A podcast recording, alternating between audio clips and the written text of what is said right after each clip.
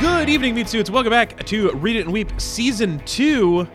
This is episode number 13 of our second season, uh, continuing our Does It Hold Up uh, in, uh, experimentation, I guess is what, what this is. Uh, I'm Alex Falcone in Portland, uh, and I have uh, just a really awesome group today. Joining us first in Northern California, it's my good buddy Ezra Fox. Welcome back, Ez. Alex, I, I knew you were in when you put your hands in your pockets, smiled, nodded, And, and I started was like- jacking it. uh, just That's soaking when they had to cut it press off right there. yeah. A- Aaron Sorkin's original cut of the season two finale went on for another three minutes and 15 seconds. Oh man, I cannot wait to talk about that. That press conference because I just finished the episode, uh, the end of season two. I just watched like ten minutes ago, and so this is fresh in my mind. The end of that season is the president of the United States has just made this big announcement. Then he has a press conference where he shows up late, disheveled and wet, gets asked the most obvious question, and then takes four silent minutes to think about it before smugly Yeah. putting his hands in his pockets and presumably saying, Yes, I'm running for re election, the obvious thing that we knew he would say. He just stands there like a statue thinking about a ghost. That would be. if it weren't for the current presidency, that would be the craziest press conference in the history of the presidency. He was waiting for the American flag to like wave right against the window right at that right moment. He was just waiting for the wind. It was so crazy. Just Yeah. standing there. Can you imagine What? that clip on, Well, on cable? Hold Just- on, but but Brothers in Arms by Dire Straits was actually playing live in that room the whole time. so he He had to wait did for bring his stop. own weird uh, drama music. Oh, And that was so you have to remember the way to make this show make sense is if you imagine everything in it is based off a real situation of how Aaron Sorkin's imagined like a pitch meeting going. Like him walking in just high, literally high on crack cocaine, sweating. As being asked an obvious question and then just standing there with his hands in his pockets and walking out and being like, "I fucking killed it." that was, was so show. well. If While his staff is like, "Watch this." yeah, this is his magic hour. this is when he's at his best. Let If this Sorkin sh- be Sorkin, man. We have to just let him go. Let him. If this was a show where we heard his inner monologue, he would have said, "Oh God, has have I been standing here this whole time?" Like he was so long without talking. All right, uh, that's Ezra. Also joining us today uh, in Southeast Portland is my good friend Anthony Lopez. Welcome back, Anthony. hey, glad to be here. Uh, just did a saline drip on my nose. Oh. I'm feeling a little sick. Uh, It, got uh, like. huh. So it cleared out my sinuses, so hopefully I sound a little bit better. You sound I all did right. the This full- this is a this is a you bit. This isn't like an episode that I missed from from The West Wing. No, no, this is not the Okay. episode when.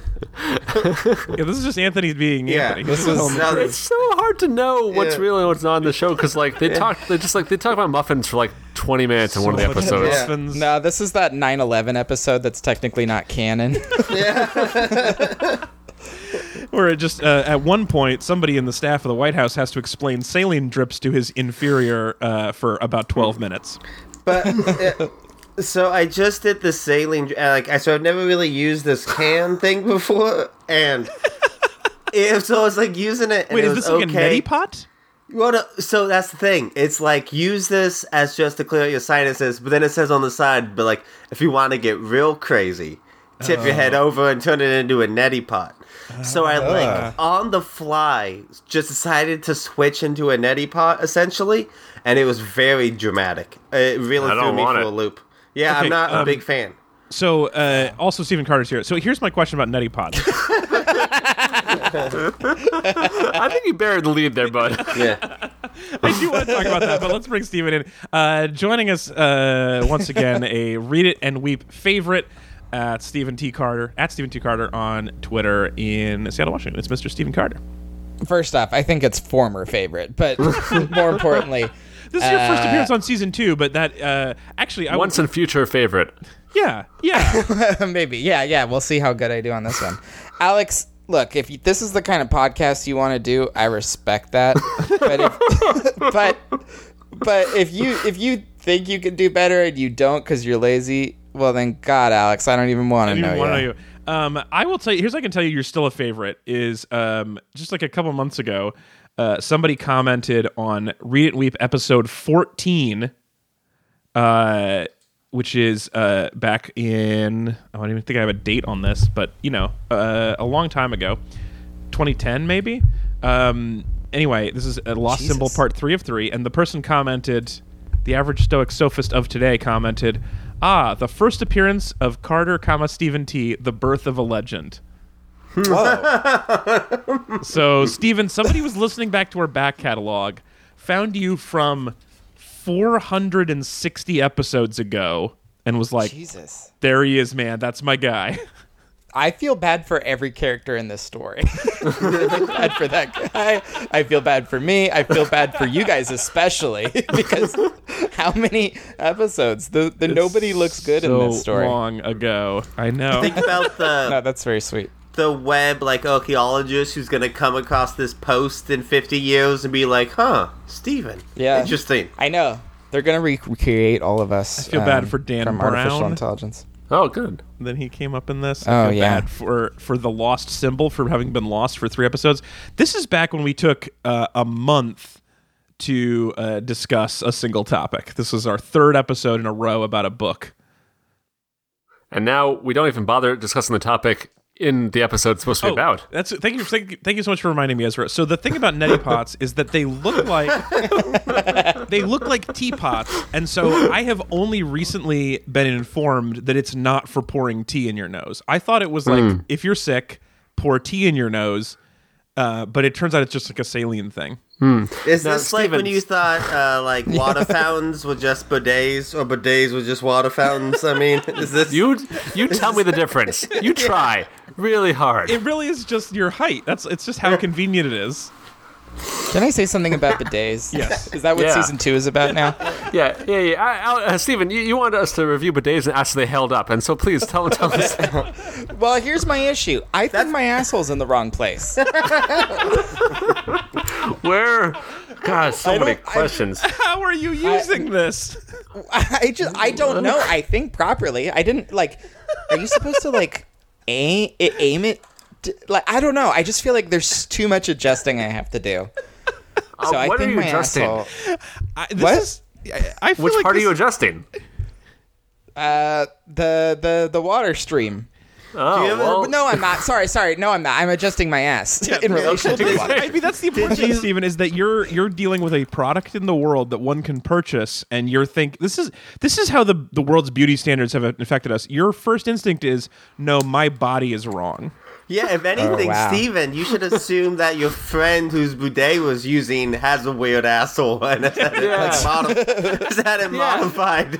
So they have messed spec- up, right? You, their Steven, specifications. you use a bidet once, and you're like, no, man, my butt's wrong. gotta- yeah, that's not true. Your butt's fine. Every butt is uh, fine. I don't know, guys. I think it's You weird that the comes bidet out was of it. like on on your upper right shoulder. I don't know why your friend was putting it there, but if you moved your asshole there, you'd be disappointed. I just want to point out that my wife just walked in and closed the door. It's a good, it's a good choice. I'm familiar Uh, with that relationship. You might have gotten Yeah. married since the last time we talked to you. Is that possible? Did. Did yeah, that sounds about right. Congratulations! Uh, I got oh man, and you New Year's looked Eve. great. Uh, I saw some photos. What a cute couple. What a fun. Oh yeah, party. that's the first photo I put up on Facebook in like ten years. Yeah. Uh, yeah, it was it was nice. It was a You were like, Zuck It's- really needs to get a copy of this one. what a- right. yeah, I just want to retrain the the facial recognition. but it is a picture of you at your wedding, and it is an awesome photo surrounded by a balloon drop. yeah, we had a balloon drop. It was at New Year's Eve. Yeah. Oh, So it was on brand. Yeah, yeah. So it was Yeah. New Year's Eve themed wedding, and also you're holding, as far as I can tell, a fake dog. Yeah, so that was the gift my my wife got for me. Uh, my groom's gift was it's a three hundred dollar replica of my dog because we couldn't. What? Uh, we got married in Dallas, so we couldn't bring my dog because she was terrified and probably commit suicide on the plane. But so she got me like a fly yeah, it's- United, and they take care of that for you. But Nice, yeah, take that United. Uh, they're not going to be a sponsor anytime yeah, there it soon. goes. sure. it's just Pepsi all the Uh, way down. right. Uh, they've never killed an animal. Um, so yeah, no, it's this it's this amazing replica of a dog. It's so well Wow. made. Except the eyes are like completely dead inside.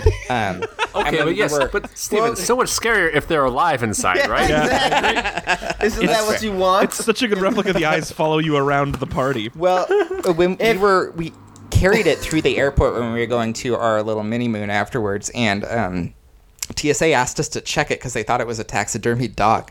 Oh yeah, yeah. It Oh. looks very. I mean, it does look very real. This is a. Like, this is one of my favorite wedding photos I've I've seen. So I'm glad that you shared it Oh, with thank me you. and with Zuck. It's just so cool.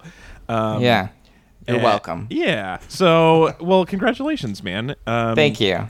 I I know that everybody has asked you this, but how is married life treating you? Uh, exact same. Yeah, as that's how we always I, actually, I see my wife less. Oh, Has- She's been busier since the wedding, or you did something different? Uh, well, all of her stuff is gone. There's this lawyer who's like saying she represents Uh, did you accidentally her. get married to Nick Cage? Is that what happened? he shuts us down fast. Yeah, yeah. I tripped and fell into Nick It Cage. happens. getting married to Nick Cage. Yeah, yeah, no. I. Yeah. I was trying to riff. I couldn't do it. I'm sorry. No, It's all right. good, We're it's all good. tired. Um, former favorite. well, it is good to have you back. Um, Yeah, it's great to be here. I, we talked about uh, Anthony's nose and your wedding. I just want to say it real quick. I just uh, want to tell you guys, I, I'm also sleepy because I just got back from Alaska, uh, where I spent the week for the first time. I'd never been, and uh, I had a really good time as the only sober person in the state of Alaska. It was really interesting. oh wow. Um, that is a Was it a hard drink in thing town. you were going for? Uh, yeah, it was a comedy festival. It was called the Before You Die Comedy Festival, and and the the idea is everyone deserves to see Alaska before you die, but it sounds way more threatening out of context. yeah, It's just like it sure does. come to this Your comedy last festival. yeah, exactly. Yeah, your last comedy show, and then they just, Just to get- murder you.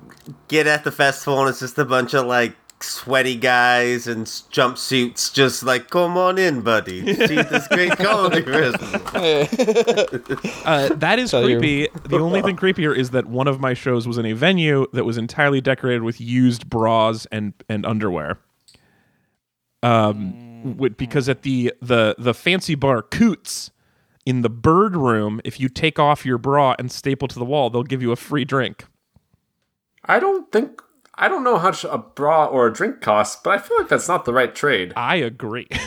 I, I, Fair I, enough. I know that they are expensive and drinks are not that expensive, and that seems like a terrible deal, but apparently enough people to cover the walls have been seduced by that.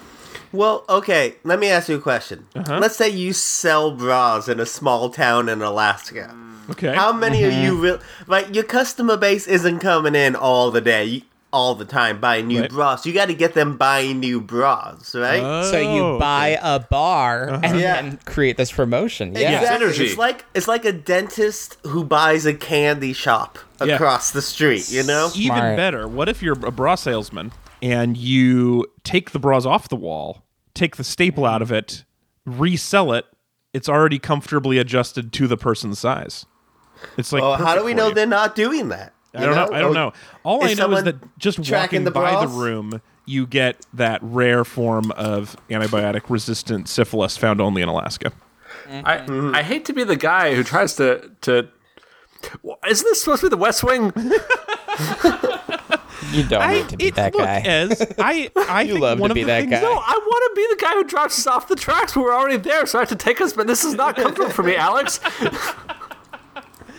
I, I think it's part of season two is that I want to talk a little bit more about ourselves. And you're a bra on the wall. what We're up to. Yeah, I was in Alaska. It was a big deal for me. I had a fun Okay. f- adventure. Good job. I watched a I watched a naval officer get thrown out of a show for talking too much. Was it deserved? Oh, super deserved. And the best part was he kept yelling, "I'm a naval officer, and the Constitution says I can do whatever the fuck I want." And the Ooh, that's a Alaska very liberal bouncer at reading. Koots, uh, yeah, exactly. The the bouncer at Koots just no, like doesn't raise his voice at all. Just goes, "I don't think that's what it says," and keeps dragging him out. uh, it's pretty good. Uh, anyway, speaking of politics, this week for uh, episode 13 of season 2, we are talking about the West Wing. And Steven, this was your choice for Does It Hold Up? So, Steven, Sure uh, was. why did you pick this show? Tell us about the West Wing. I love this show when uh, it was on. I actually I don't think I started watching it until it was in its like fifth season or something like that. But it was like towards the end of college. I was just obsessed with it. I loved everything about Well, it. I you really don't loved start any Sports show Night. until Jimmy Simpson comes on it, right? Oh, Jimmy Smith. Jimmy Smiths. Yeah, Yeah, yeah, Jimmy no, Smiths. I, I, I'm just a, I'm, I'm a Smiths man. Um, you can check me out my other podcast. Yeah, Smith. Smiths man. Um, The Smithsonian. Ah, there it is. No, the show was just so good, and it's so f- weird because like I love Sports Night, and that's actually how I got into The West Wing, and then this was the reason I basically went into politics too, and then also sort of the reason I went out of politics because politics ain't as good as The West Wing, and then. Uh, and then you know, since then I haven't really liked anything else Aaron Sorkin has ever done. So uh, I've been sort of curious. I've been wanting to revisit it, and so when you asked like, what do you want to, if you wanted to do something for Does It Hold Up, like this, quickly came to mind. so you did not care for Studio 60 on the Sunset Strip. No, I don't. Uh, Wait, that- I don't. you don't like seeing Aaron Sorkin's take, like same angle on politics applied to sketch comedy? the great nuance. but you don't Yeah, understand, you guys. Like Jesus is in the sketch. It's super Ugh. political. God damn it. I just uh fucking hate everybody. That's, that's my reaction to Studio 60 on the So Sunset Strip. here's I- what I've just- always thought about Studio 60. Was Yeah. that set just uh, Aaron Sorkin and uh, uh, what's the guy from Friends who's on that show? Matthew uh, Perry. Matthew Perry, yeah. You think it was just like, so you miss cocaine too? And he was like, yeah, I miss cocaine too. And then Bradley Whitford was like, I miss cocaine too. Like, because they're all just like these sober ass guys at this point who used to love crack cocaine. Yeah. And they all have that in common, and that must have been so nice. I don't know about Bradley you- Whitford, but Do you guys know uh I think the term is called uh the Worf effect. Um no. it's like it, it's it's a reference to Worf from Star Trek the Next Generation where As all of your references are. Yeah, yeah, it's the only it's, everything I reference is the Worf effect. But in, what I mean this time is that uh, because they make Worf out to be, you know, this very powerful warrior, but in every episode to show that the whatever bad guy they're facing is very powerful and scary, like Worf takes him on immediately and immediately gets his ass handed to him. Yeah. So th- this guy that we think is like really powerful, just all we ever see is his ass getting handed to him.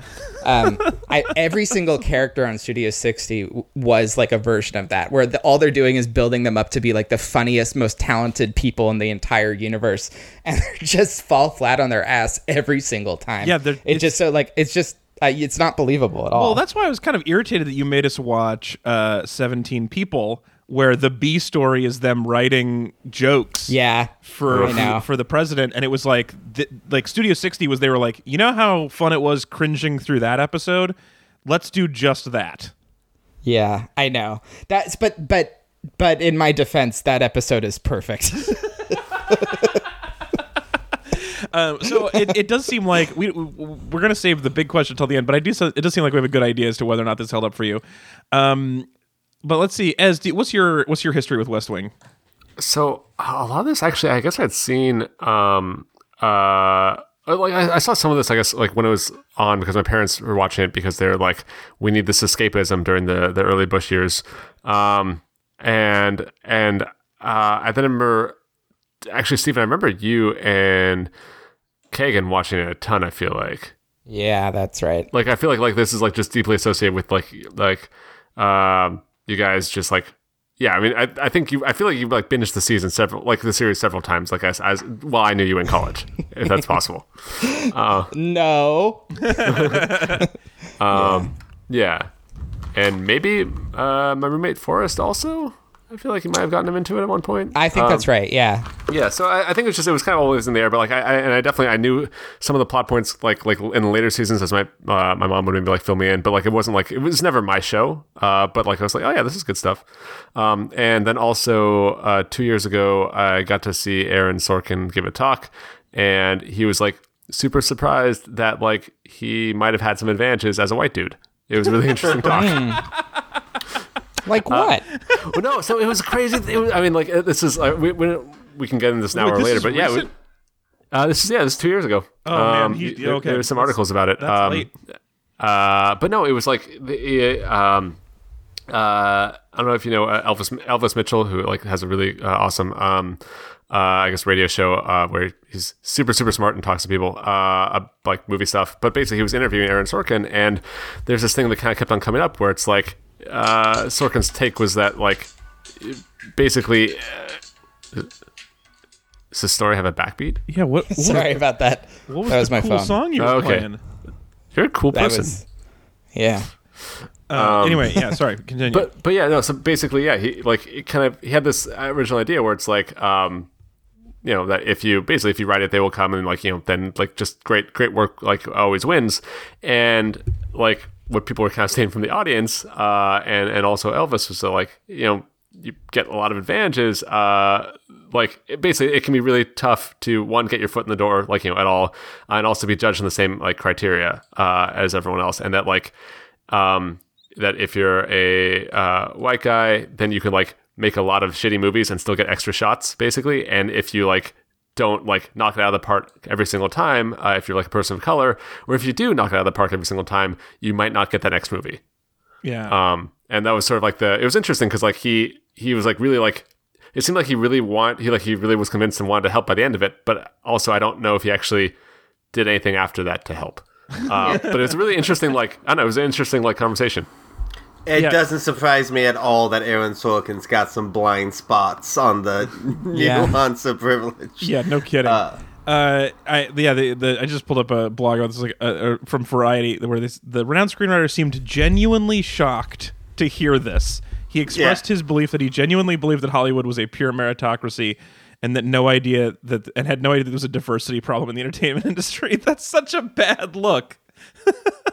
it it was i mean it was like i should say it was a supportive room on the whole because like he was really trying to get to it. it wasn't like you know anyone was like out to get him and like Yeah. he was like really coming around it was uh that, that like the articles were like maybe a little meaner than it was in the room if that's fair Yeah. because he was like he was like Yeah. really like he was like legitimately he stayed you know afterwards to like to talk with some people who asked him questions like you know hey how can i help and that kind of stuff but um uh yeah it was it was surprising man Yeah, that That's interesting. Uh, It does not surprise me from having watched uh, a few of his things. Um, and I'm sure when he was asked, yeah, that, where he e- every single character he's ever written like knows every Yiddish phrase. yeah, I mean, he's like, yeah, well, every character is clearly Aaron Sorkin winning an argument he had that we weren't party to. Um, yeah. Uh, Anthony, But I mean, hey, every every writer in Hollywood is allowed failures like Sunset Thirty on the like Yeah, Sunset on the Sunset Strip. yeah, Sunset Sixty 60 on the strip. Sunset whatever. Strip. Thank you. Yeah, there are a lot like, but he's got, he has a lot of these failures, and to be like, no, everyone's allowed to like have bomb after bomb. If you have like one big hit years ago, like it's like Yeah. he doesn't recognize the fact that he gets to keep succeeding. You know, Um, yeah. Uh, I guess so. This this is his biggest success as a TV show because like Sports Night was like one season, right? And Studio 60 did not not last very long. I mean, and there's newsroom, newsroom newsroom ran for years, right? Yeah, oh, like no, three or not not 25 that many, episodes like over three or four seasons. Yeah. yeah He also did a few good men and uh Yeah, he did some movies. Yeah, you like Jobs Moneyball and, and- and Social Network. Yeah, I yeah social Yeah. network's pretty good yeah yeah I, I liked I liked a few good men and Moneyball, but I really did not care for Steve Jobs or this, and I hated the Social Network. Uh, but I'm that's because you have bad taste, Yeah. Alex. We've know. discussed this I before. know it's it has come I'm- up on the show. Um, uh, well, this is weird because I agree with Alex, and now I'm all fucked up in the head.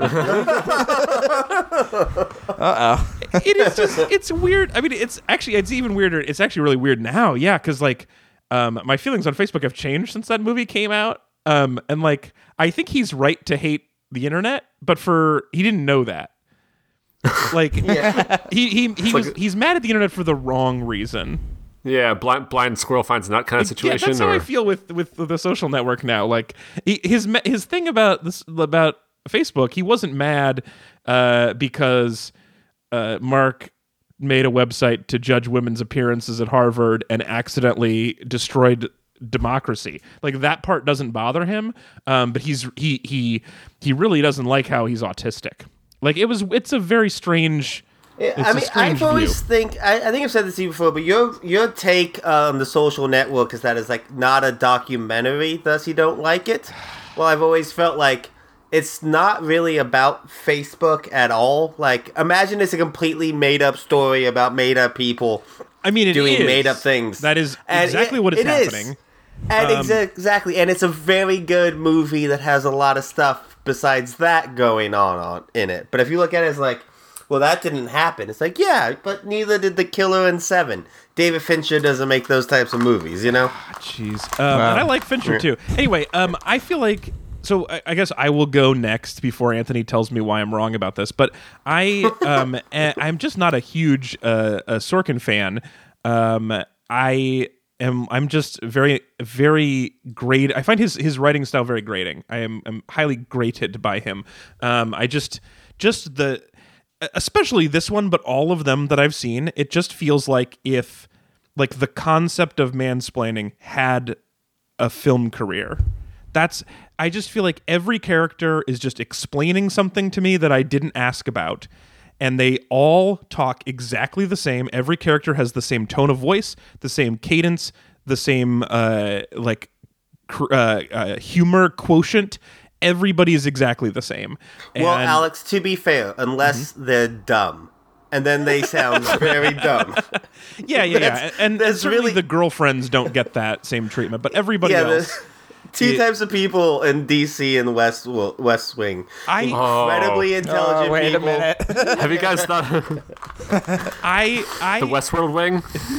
I would watch that. I, yeah, I, I'm interested. Um, I I was I made a joke to my wife about how uh, she just sat down like in the middle of me watching these and was like and a- was asking some questions like basically just everyone is going to explain some shit to you and then uh, moments later uh, the president explained how ships work to God.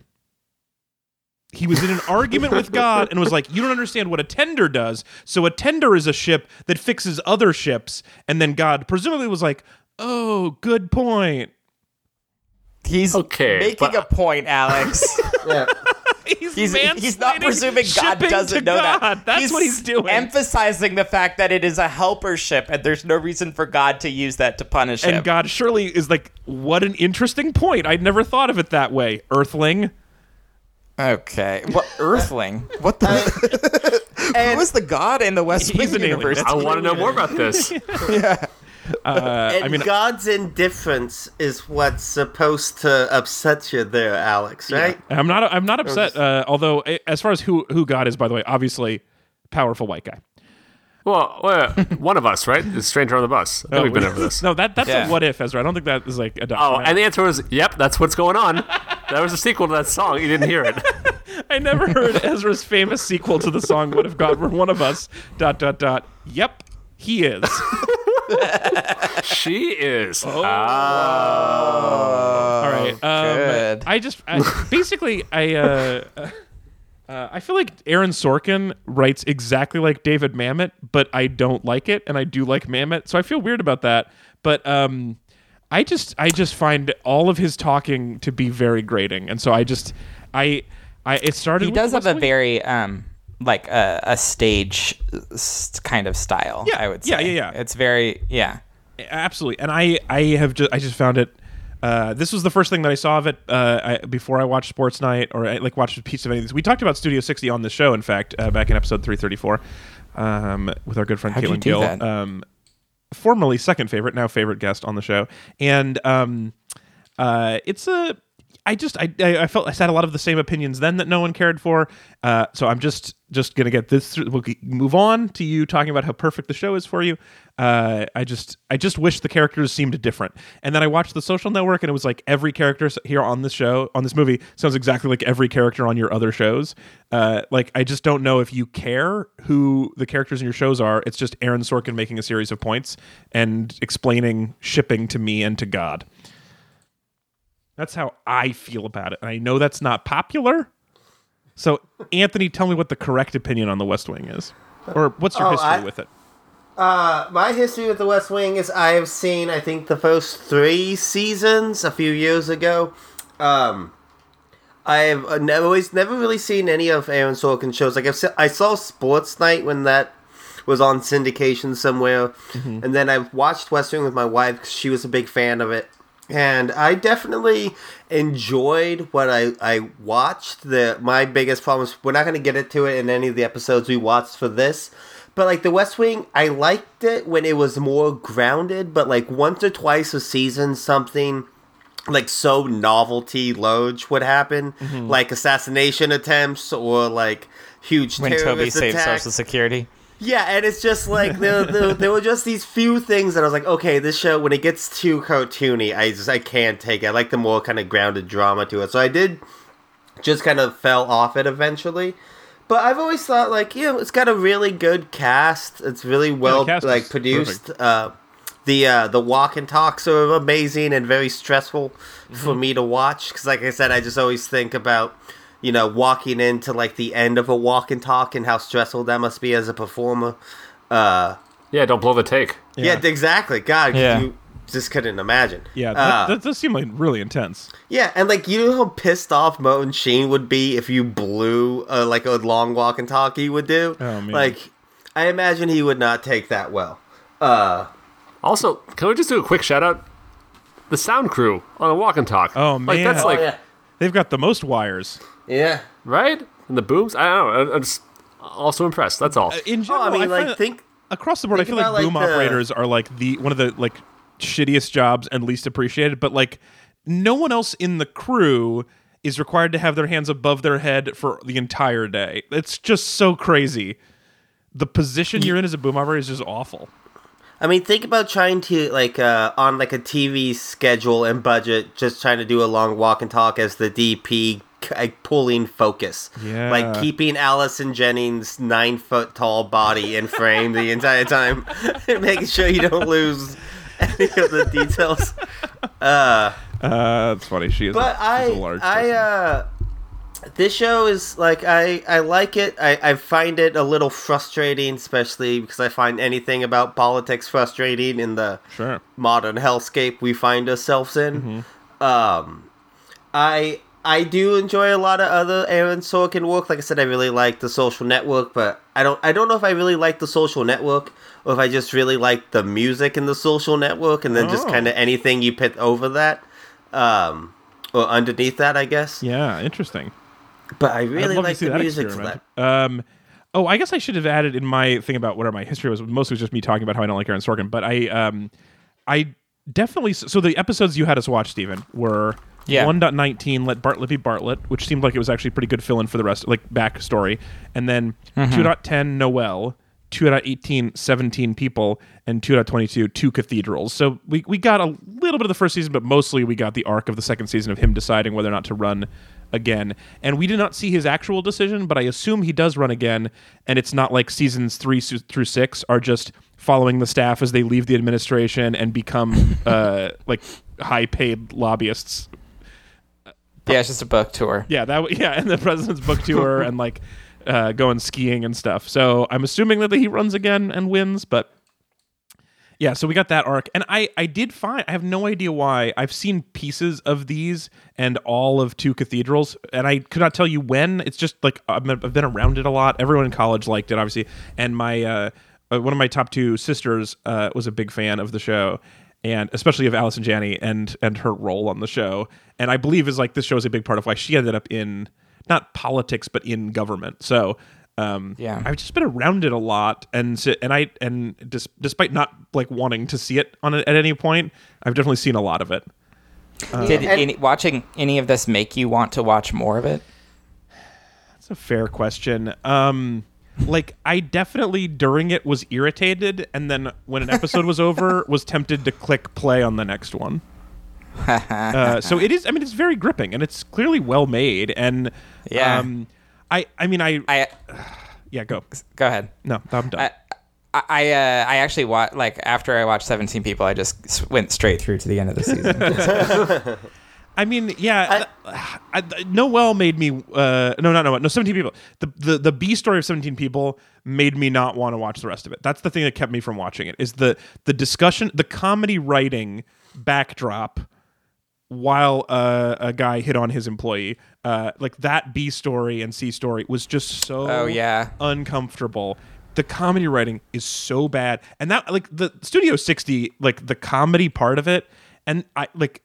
I'm sure if you worked in the White House, the the fake stuff about the White House would, would bother you more. I'm closer to writing a comedy monologue for the president than I am uh, serving as the communications director for the president. So that's the part that I notice in my I know about a little bit more and thus hate the most. Uh, but like that was the thing with Studio 60 where like the the the opening episode is like we're taking back comedy which was so awful and then there's the sketch that they do is a parody of a song from 50 years ago. Like finally I'm showing the real shit on our comedy show. Like that just destroys me on the inside. And so watching them try to write monologue jokes uh, But but remember that these are polit like these are politicians or these are political staffers Sure, trying to write sure. comedy. And- you know, and they were bad at it like comedy. they should be and it was just so It- yeah, painful so to watch Very There's- accurate.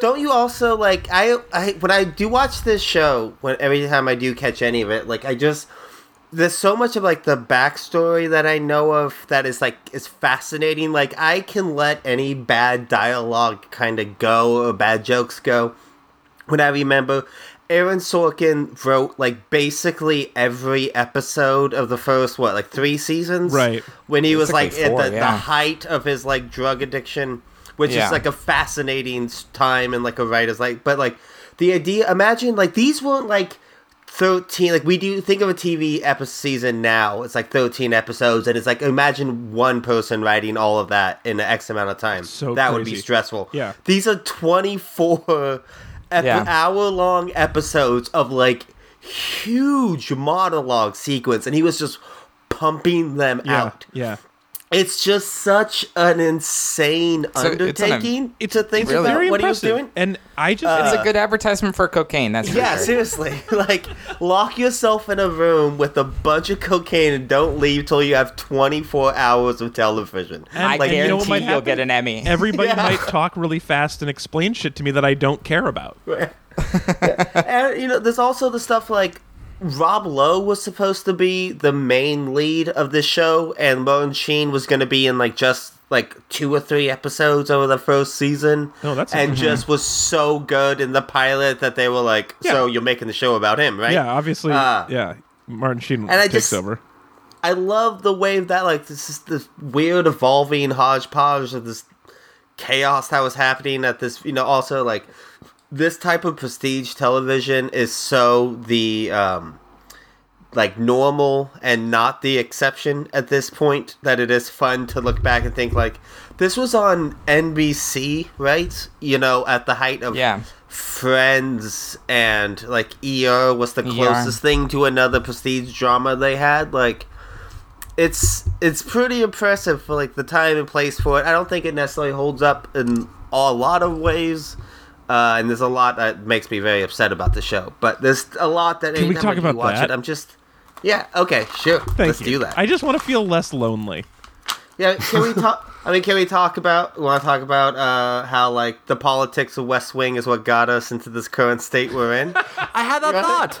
Yeah. You wanna had the talk- thought. Yeah, yeah. Just like Trump the- saw this, and he was Yeah. like, "Man, I should just uh, ignore all the other norms currently, and just you know appoint who I want to appoint, and you know let Trump be Trump." Yeah. And it's just like it's just, what if someone took this and got a very different message out of it, where the methods were good and all the policies were bad, and they just kept one half of it. Yeah. And uh, inside is just chaos. Uh, and, And, then uh, combine yeah. that with the fact that the uh, left has a lot more po- power in culture than it does in politics, and part of that is because they like to sit at home watching shows where the White House is great.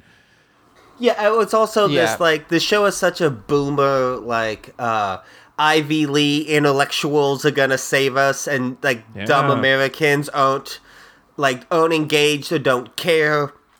And like these really smart people are going to save us, and that's what matters. Intellect is what matters. Showing off how smart or bragging about what schools you went to. Yeah. that's what's going to save us as a country. Those are the type of people we need, and it's it's like that type of thinking is so fucking like a, how a part of why we got here. Yeah. And Yeah. like that's just very upsetting to watch in this day and age. Steven, Uh, how does that feel for you since, since you said this helped get you into politics and also somehow helped get you out of it? Oh, I'm shaking with rage right now. Um, uh, Like, at all times. yeah, because because yeah, and we're- all times. because we're we so accurately described it, or just thinking about the world. Yeah. No, that that's an interesting. Uh, I guess I didn't think about that as I was rewatching it, but I don't disagree with anything that you you said. I think it's like I don't, but I don't think it's also. It's not. Um, I would say, what am I trying to say? I don't think that. Well, I, and I know you're not arguing that this this isn't the cause of of that, but I think that there is Well, a. Ezra was directly saying that Trump watched this and took the way wrong message out of it. So he's saying. Oh well, then Ezra is completely wrong. and relationship. is- sorry, sorry. What I'm trying to say is Ezra is an idiot. uh, the, the, Aaron Sorkin's writing and the people. I think it's more emblematic of the newsroom more than and Studio 60 to a, a lesser extent than than the West Wing. But I think they're all sort of symptoms of the same thing of people who sort of you know trap themselves into watching people who already agree with them uh, do things that they see are virtuous without having to uh, understand that other people may disagree with them and why people may disagree with them. So, like, I think that this is part of it. I don't think it's like it would be hard for me to argue that this is the cause of anything, but this to But- me is but the same thing as somebody watching Rachel Maddow every night, if, if that makes sense. Yeah, and so possibly a symptom along the way That's the thing I was looking to for. the thing that was there, this was there was a brewing uh, disease that may have been this may have been an em- emblematic of. Yeah, and this is a great example of it Yeah. uh, for sure. That you know, this is you know, I don't know, people ve- like you said, very smart, uh, intellectual people. Uh, you know, that they're gonna save us and everything like that. But uh, it was it, it was there. It, like this didn't cause it. This just tapped into it. That's I, my argument. I mean, I do like I'm just way too jaded for the idea of somebody of the the the president trying to decide whether or not to run for reelection, and the thing that persuades him, besides a you know a cheap trick of a ghost um, to talk to, but also um, him just sitting down and going, "What are the things wrong with the world?" These things, I should run for president because I'm apparently the only person who can get three million people out of jail or whatever else he was Yeah. going to do with that. Like that idea of somebody deciding to run for that reason is so cute. And It's that's what the third season's all about, right? Him literally going and breaking the chains off of every jail in America. Yeah. Letting them exactly right. I've never seen season single-handedly three. That could be it. no, this new is why I computers get- and notebooks and kids' hands. Like, not to get actually political for a second, but this is one thing that bothers me when people are like, uh, you you compare people in like a primary based off of like the policies that they have and everything. It's like they're not gonna do shit. Like fuck you. Like nobody, nobody has is gonna have better policies than anybody else. Really, you want somebody who kind of like you can trust that will do things that you generally agree with. But yeah, like that's that that is the most unrealistic line Yeah. of everything that we watched in the last in the, those four episodes. It's just like you only use policies and you only use statistics when you're trying to make an argument that you already have. You've already Like- decided like, on. Like the It, it's uh, basically you write a speech and you have a section that's called insert facts. Like that's what, what yeah, that yeah. was right there. Yeah, research, and then you send it off to uh, was, was it Donna to do the filling in of facts? right, exactly. Yeah. Uh, yeah, I, I mean, that, it's funny that you said that was getting actually political, and that was like still non-specific, just generally jaded. Uh, so not super political so much as like the thing that the left and the right, right both agree on. Yeah. Well, I feel like Dennis Miller over here now. So I yeah, I uh, the the actual things they discuss are also like politically are also kind of interesting because it, it is a while ago.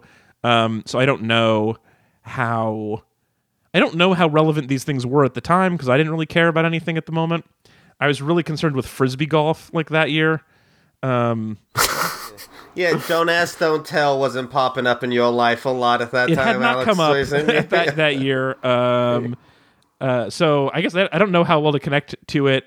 Um, but it that that part of it still felt really like it felt like so optimistic and also kind of gross because of it. A little cloying even of like what's really happening is people behind the scenes genuinely care about making the world a better place and they have these meetings where they try to persuade people in in powerful positions of the right side of things to try to get the world better. And I just find it so Well, hard to believe that that's true.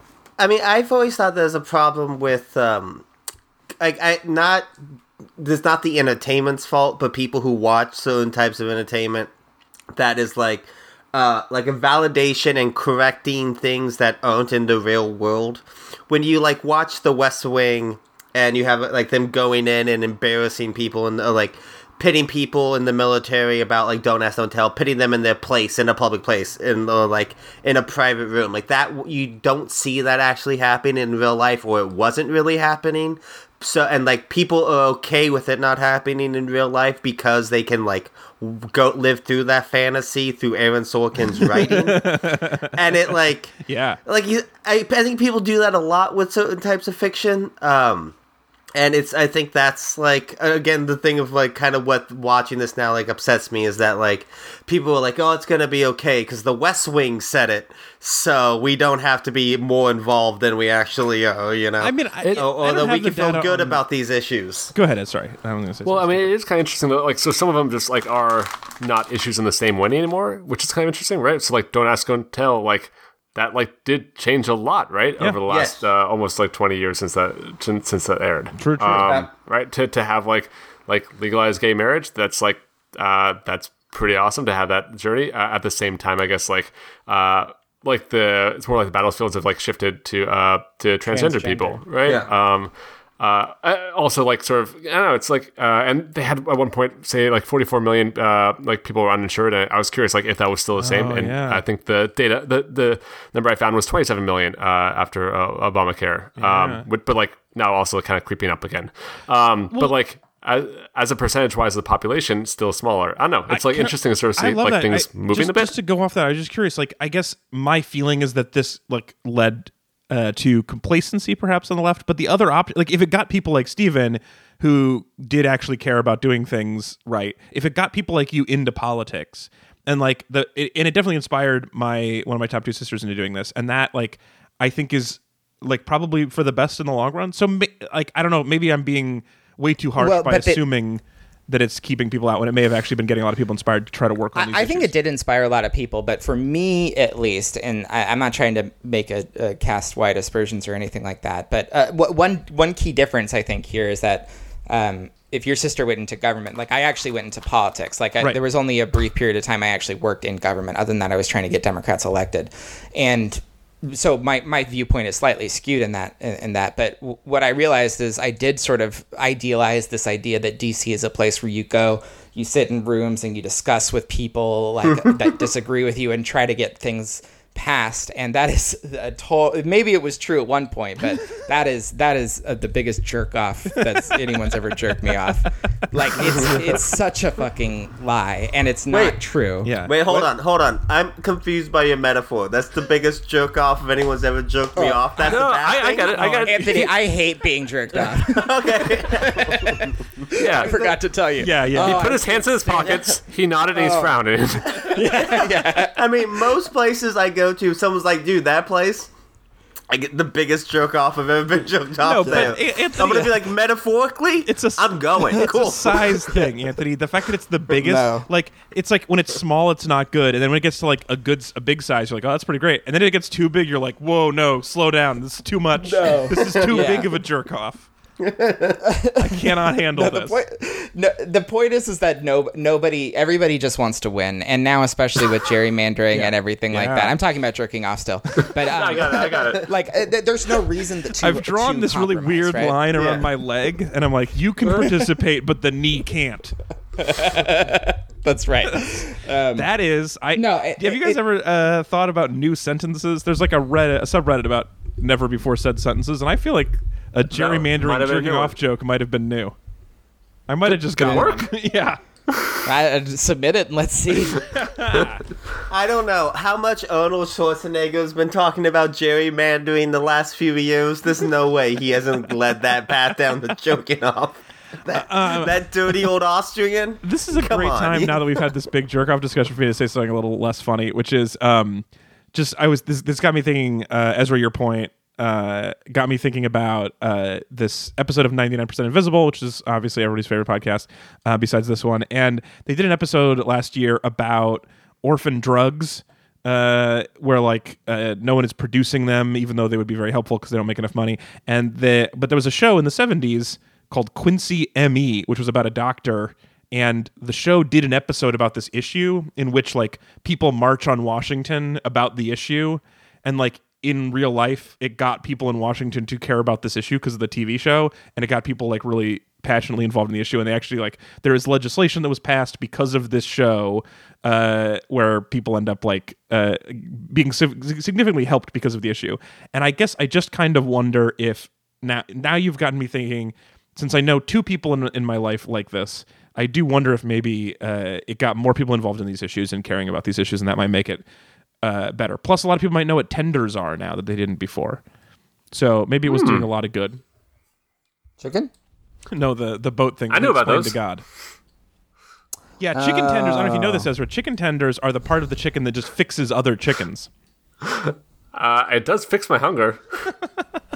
I, I love now- guys. I love chicken tenders.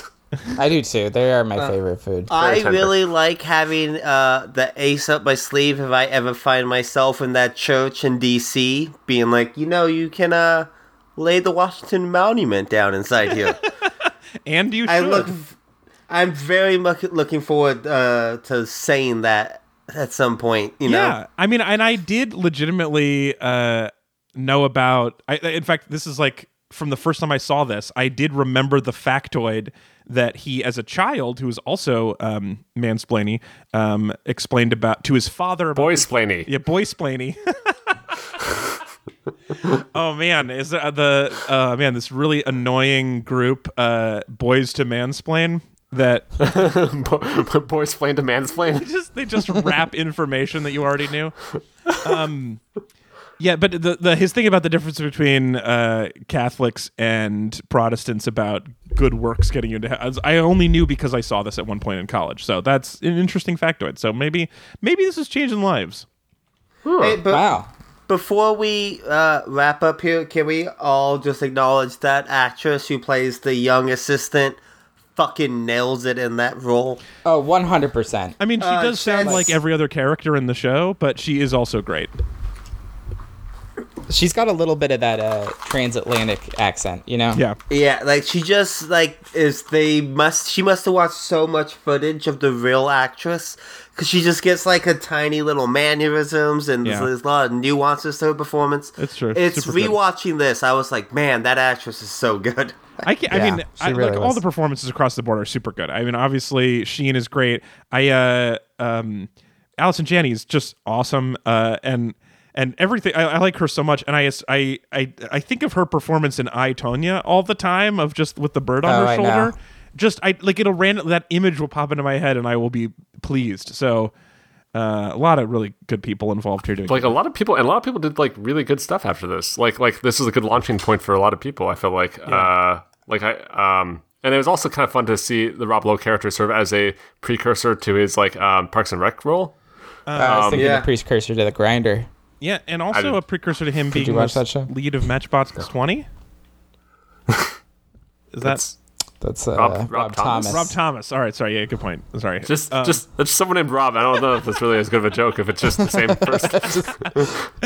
uh, no, I genuinely uh, thought it was Rob Lowe. Okay, so we're gonna uh, take a quick break, thank a meat buddy, and then we're gonna wrap up with our big question: Does it hold up? Stick around. All right, uh, so we have a meat buddy to thank you guys. Our show is, as always, brought to you by our fabulous meat buddies, people who donate to the show to help us keep us floating down the tracks like a ghost train. And uh, today we have a new meat buddy to thank. It is Zach from Seattle, uh, and Zach uh, says the following: uh, I've been listening for a few years, and I've been too lazy to donate. Sorry. Which, okay, really quick, we've talked about this before, but when you do finally become a meat buddy, you don't have to apologize. The money's enough right? Yeah. Like And if you can money's the back pay the money, that would be cool. that would be too. different. Sure. Yeah. Yeah. Yeah. Yeah. If you How long do you owe us, Zach? Um, Yeah. No, but people. Uh, this is like such a common thing when people become meat buddies. They're like, I've been meaning to do this for a while, and I just couldn't, or I just didn't get around to it, or whatever. Like at this point, you are the best. Like I don't. I have no. Yeah, I mean, like for example, I, I, you know, I was a child watching PBS and I did not donate for a while, and I didn't feel bad about that. Yeah. Uh, Yeah, So So I guess Yeah, what he's saying is, We if you put were a it out for child, you don't have to be a meat buddy. no, like I think that's a really good point. Like we put this out for free with the ex- expectations to donate if you want. Like if you were Yeah. pirating a movie and then you liked it so much you ended up sending George Lucas six bucks or whatever Yeah, and yeah. we're like, hey George, I want to let you know I've been watching Star Wars for years. Here's I some gotta money. say, I, I- bet George Lucas does not open mail because most of it is anthrax. I would say probably he assumes that every letter he gets is either hate mail or anthrax. But yeah, I like the idea of sending him six dollars. I've thought about that. I did pirate music for a while, and I do feel like if I ever bump into Tom Waits, I should give him a buck. Actually, I, I kind of had this uh, at, uh, at the I had this moment at the same uh, uh, like conference where I, I uh, listened to Aaron Sorkin. I went up to uh, Bryan Fuller, uh, who I, I liked a lot, who did uh, Pushing Daisies, and there's a show that uh, I watched of his that I totally pirated, and I said sorry about that, and then I would give him his money. He was like, "It's cool." it doesn't. What what show? Uh, Wonderfalls. Oh, okay. That's a good one. Yeah, so he had like a lot of like one season, uh, like really awesome shows with like just sort of like um, female leads with male names uh, and some supernatural elements, uh, and I I dug a lot of it. Um, No, I mean, you talk about the biggest joke off to ever joke off. I mean, Bryan Fuller has gotten me so excited for so many things. Because he just, he either gets Wait, now canceled you're after using a it as a season. Bad thing. No, I'm using it as a bad thing, yeah. I'm just saying, like, he's gotten me so excited for I just so don't know what many your feeling shows. on giant jerk offs are anymore. Yeah, I, I, I'm even confused. the more ambiguity, the better. yeah. this is the jerk off. I'm trying most join jerk off of metaphors, Well, and I- I'm here for it. Well, I, I think that this especially works for my feelings on Bryan Fuller because it is that type of thing when it's like it's real good, but then it's like too much. Like his shows either get the either they sound awesome and never get made, or he Yep. quits after the first season, or they Yep. get canceled after the first season. Uh, he just like I'm like, oh fuck yeah, a new Star Trek show made by Bryan Fuller. He left right before it aired. Sweet, American Gods. I'm liking this. Bryan Fuller just quit. Fuck yeah, cool. Wait a minute. Ah. Oh, and he did Star Trek Discovery before he quit, and Yeah. the main character is a woman with a man's name. What the Yeah. hell? Uh, All He, he got three seasons of Hannibal, which is more than anyone on this planet deserves.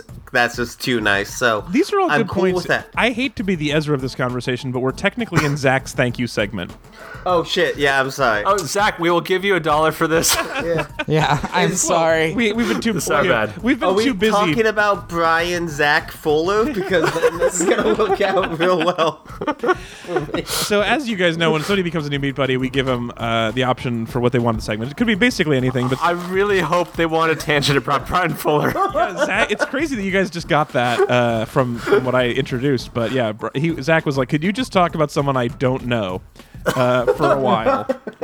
and if you could just list a lot of shows I haven't seen yet, that would be the best. Um, no, uh, we give them some suggestions. You can pick whatever you want, really, that we can fit into this few minutes. But uh, one of the suggestions is like we could do random compliments, which we've done a bunch of times based on knowing nothing about you. Well, Zach has asked if we could please give him a series of backhanded compliments. Ooh.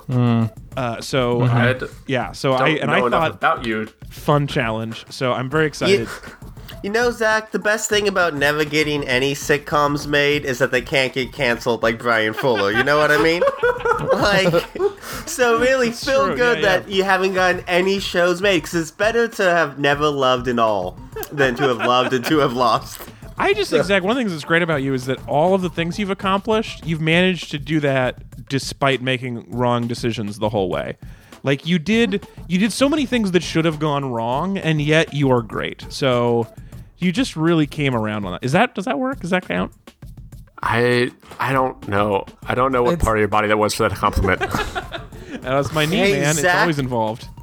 Zach, whatever shirt you're wearing right now, great shirt. It looks really good on my coworker. Uh, like they really know how to wear that shirt. I really like the design. I like that It's a lot. ambiguous because like that, that could be I that could still be a compliment. I could still take that as a compliment. Yeah. Well, isn't that what a good backhanded compliment is? That you can maybe read it like you don't get the backhanded intention. If you're very hopeful, yeah, it's true. Yeah. I guess yeah, d- Uh, yeah. um, I don't know. I'm not very good at them. Backhanded compliments and puns are the two things my brains is just not very good at generating. Zach, uh, I like how uh, your name leaves no room for Alex to get confused about whether or not you started Matchbox 20. I don't know if that's quite it. Yeah, I mean, I'm tr- it's I'm an insult trouble to- finding either the compliment or the insult in that one. It's it's the greatest jerk off of a backhand compliment. I was about to say that, uh, that Zach, you're you're th- you're such a big jerk off. Uh, Alex, how? Quick question. How is Zach spelling his name? Oh, great question. Uh, That's a great question.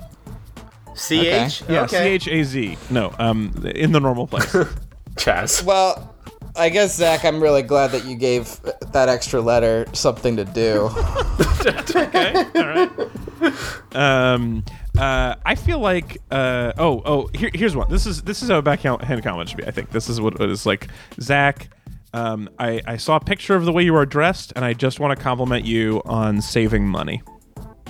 Hmm. Does that work? That sounds. I think that was it. That's yeah, that's pretty good. What I'm about this gonna- one? Uh, you fucking suck. No, no, no, no, no. I think that's That's front-handed. yeah, it's front. Oh, it's an- okay. and that's an insult. It's a front-handed insult. yeah. Okay, okay, sorry. I'll try again. Keep keep going. Skip me. Okay, okay. I, I got I got some. I got some from from Bustle.com's uh, article on nine backhanded compliments from your friends that are actually insults. Yes. So Zach, well, half of your outfit looks fabulous. Ooh, that's a good one. Oh yeah, yeah, yeah. Uh, yeah, you're. Uh, I like your new glasses. Um, Zach, I didn't expect you to have enough money to become a meat buddy. Thank you so much. That's solid. that was, this is these are all adapting from Bustle. So Yeah, Bustle, yeah. Bustle's That's the a- second that's a one. very good I'm just one. cheating. That, You know- is solid. You know what? I think we can all agree that us Rib and Zach here is totally what I would rather be doing than watching WrestleMania right now. So I'm really happy. I'm really happy we find ourselves in this situation. Zach. I I lo- uh, I am also cheating just a little bit, but um, I just want to say, uh, from college, adapted from college humor, I think Zach, you are tastefully slutty. All right, well, I don't care for college humor. you bailed. You really bailed on that because, like, you didn't have to read it. You know I think you're still. I was like skimming. The thing is, I think college humor, you know, really does remind me of college. Is that one too? Did I do Oh, it? Job not done. for Zach. no, it's not for Zach. But um, actually, did he say? He just said, "Is it okay to request backhanded compliments?" He did not say for himself. Oh, we should have said no. We should have said no. It wasn't okay. Alex, you didn't really, you didn't tell me there was a question there. Yeah, I, did- I misrepresented that. Well, uh, I hope that was enough for you. I hope you got a good little experiment in backhand compliments. Also, I would I would love it if people would continue that request because I'd like to get better at these. This is kind of fun. No, no, No, you didn't man. like it? Give me nah, nah. Give me here. Give me, give me front. Give me front-handed. Give me backhanded insults where it's like you think it's mean, but it actually turns out to be really nice. Oh, You know what? I kind of like this uh, riffing about Bryan Fuller. So if you want to ask Yeah, us what we think about that, you know what? Yeah, Just, more fuller talk. that, that would be a fun fun request. Just be like, hey, I gave you guys money. Tell me everything you know about Little Richard. Go. Uh, Ooh, oh, we Yeah, would be just like be Donna fun- on this show. yeah. That's what she does. She's got a full time job. They were just like explain weather, and then she leaves Yeah. and comes back with a paper about weather. Um, Yeah, All right. uh, Well, that'd be Zach, fun- fun Zach, game. you two, or Zach, I hope you have uh, uh, enjoyed the segment. Uh, you two at home could have a segment that we barely touch on the thing that you, you asked two for. at home, my new YouTube based. This is where you two is now at home. you and Bonner take a bath together.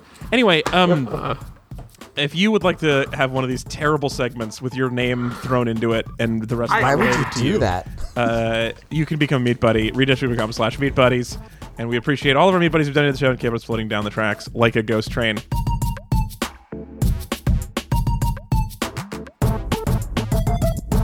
All right, and now it is time uh, to wrap things up with the big question for the month. Uh, so uh, I guess I'll start with Anthony. We'll go backwards this time. Anthony, does The West Wing hold up?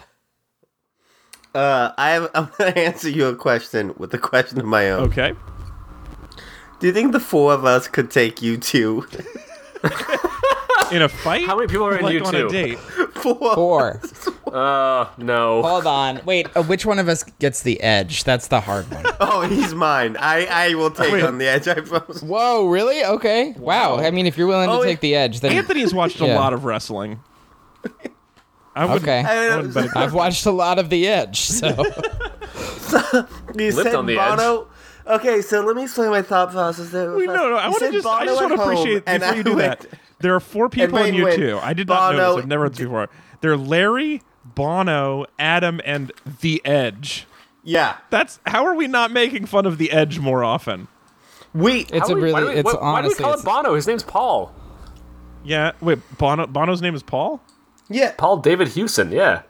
I don't know why why he gets a pass and you make fun of the Edge. That's, that's no. I, I guess what I'm saying was I think Well, I- people have made fun of Bono enough, and it's just time for The Edge. I feel like we had to Yeah, and back you into know this. what? First off, who's not making fun of the Edge? He sucks.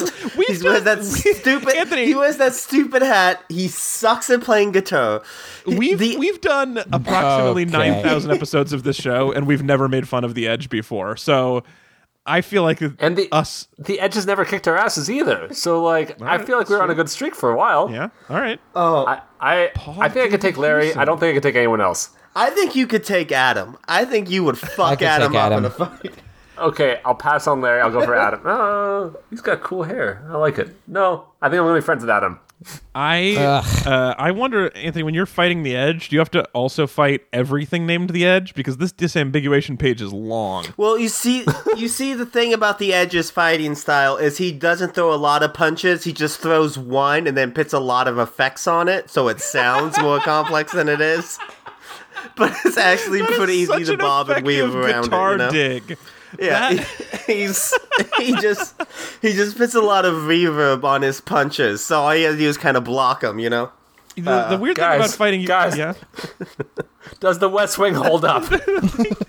Just to wrap on this topic, Uh, yeah, enough. Let's. All right, good point. Um, my feeling on whether or not the West Wing holds up is that the hardest part about fighting you two is that they they're just they're just in our house whether we want it or not. Like that, just a- somehow they paid enough money that Apple put. That's them the in thing my about house. bidets, also, right? oh, don't get me started. Um, yeah, the, uh, the Edge is assholes in the wrong place. Um, I uh, yeah, it's coming out of his speakers. You know what I mean? Oh, passionate you are about his guitar playing. oh man, this is fun. Okay, uh, I didn't like it. I didn't like it before, and actually, it has grown on me slightly. I disliked it a little bit less, although. As usual, having talked to you guys about it makes me like a thing more. So we just need to do this show backwards, where like someone convinces me that I was wrong about a thing, and then I watch it and have more fun. I don't know if that's possible, but uh, yeah, I guess I did not like it at all before, and this time I found a few things to like about it.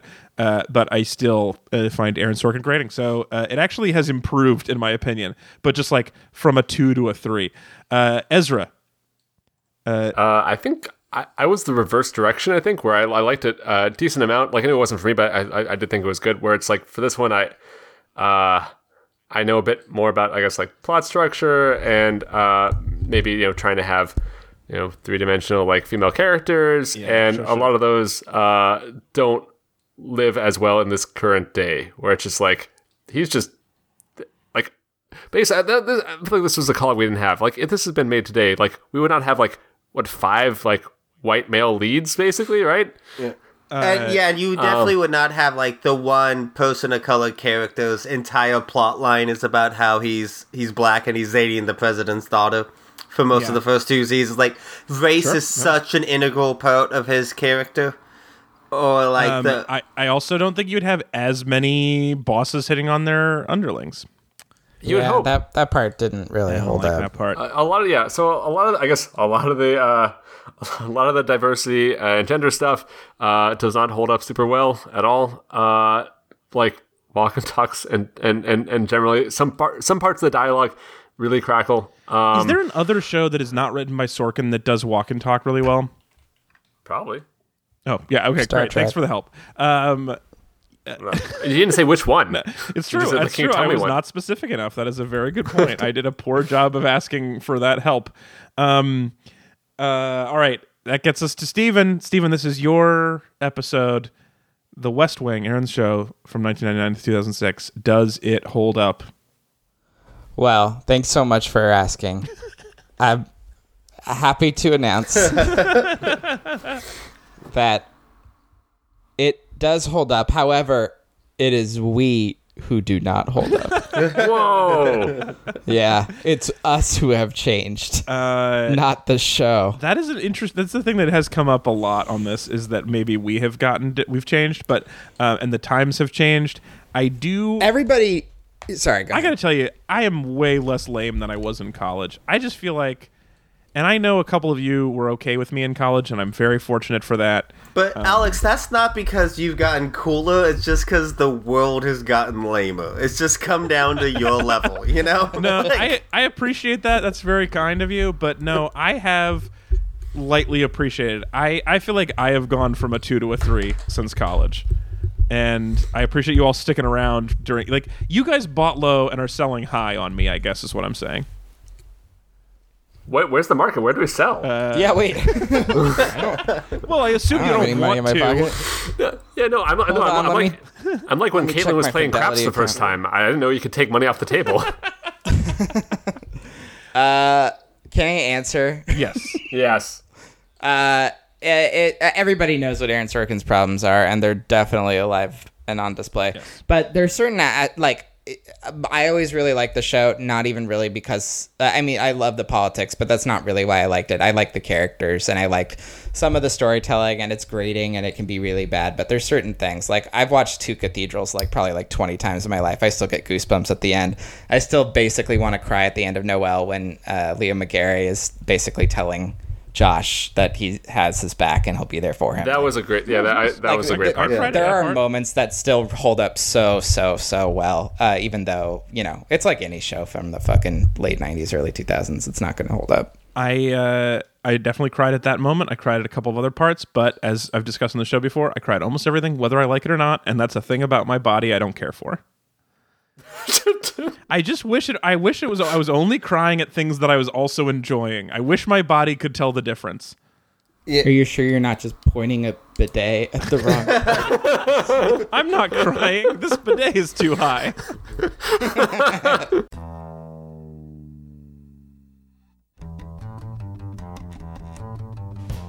All right, uh, we're gonna leave it on that. Thank you guys so much for listening. Uh, we will be back again next week. Next week, uh, oh, actually, oh, I, I can't, I, I can't confirm this 100. percent We still have to work out the schedules, but I, I have, I have a feeling that next week is going to be talking about the Music Man and I'm very excited about that. Uh, that was not my choice, but I am so excited to find out because I loved The Music Man, as I have every movie about con men I think that I've ever seen, but especially musicals. Um, so that's you guys aren't as excited about you- that? Okay, great. Well, I mean, I'm not. I'm not gonna be on the episode probably because I've already done two weeks in a row, and that's that's that's a lot Well, for me. I mean, my my Time plan to take another three months off. my plan was to invite you, so you you could be there or not. Um, maybe the episode Uh, topic could affect that, so I'm just putting it out there. I do like the Music Man also. Uh, I like I like any number of trombones, let alone 76 of them. Um, It, that is I like the when there's trouble in places. Trauma. what are your top three amounts of uh, trombones? yeah, good question. uh, I'd say probably yeah one. Because this show is like such a barn burner right now. We got some time to spread out, so let's definitely talk about your favorite trombone numbers.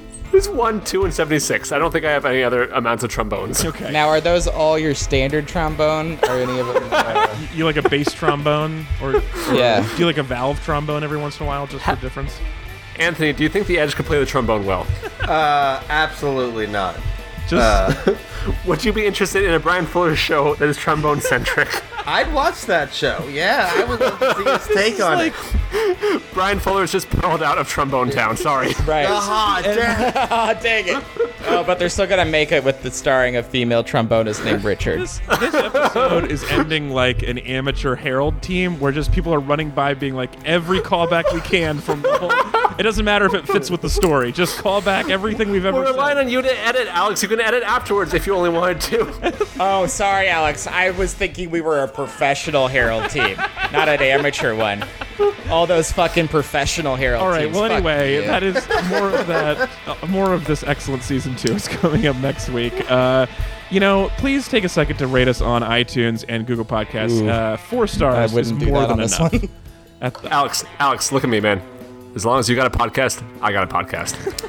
Oh, God, I'm gonna cry. Fuck you. uh, all right. Well, uh, thanks for joining us, uh, Anthony. It's Oh, always there's good to my talk to you. belt. What? Anthony, great talking to you, buddy. Oh, thank you. Uh, Ezra, always a blast. Thanks for joining us two weeks in a Yeah, row. It's been yeah, we've been to be here. spoiled for Ezra's. and uh, Stephen, thank you so much for coming back. Formerly the favorite. Hey, thanks for having me. Real Weep. quick, the reason why the Edge wouldn't be a good trombone player is his lips are too soft. All right, yeah, calling the edge That out for accurate. weak embouchure. uh, a really solid end. Um, we'll be back next week. Goodbye, everybody. Bye.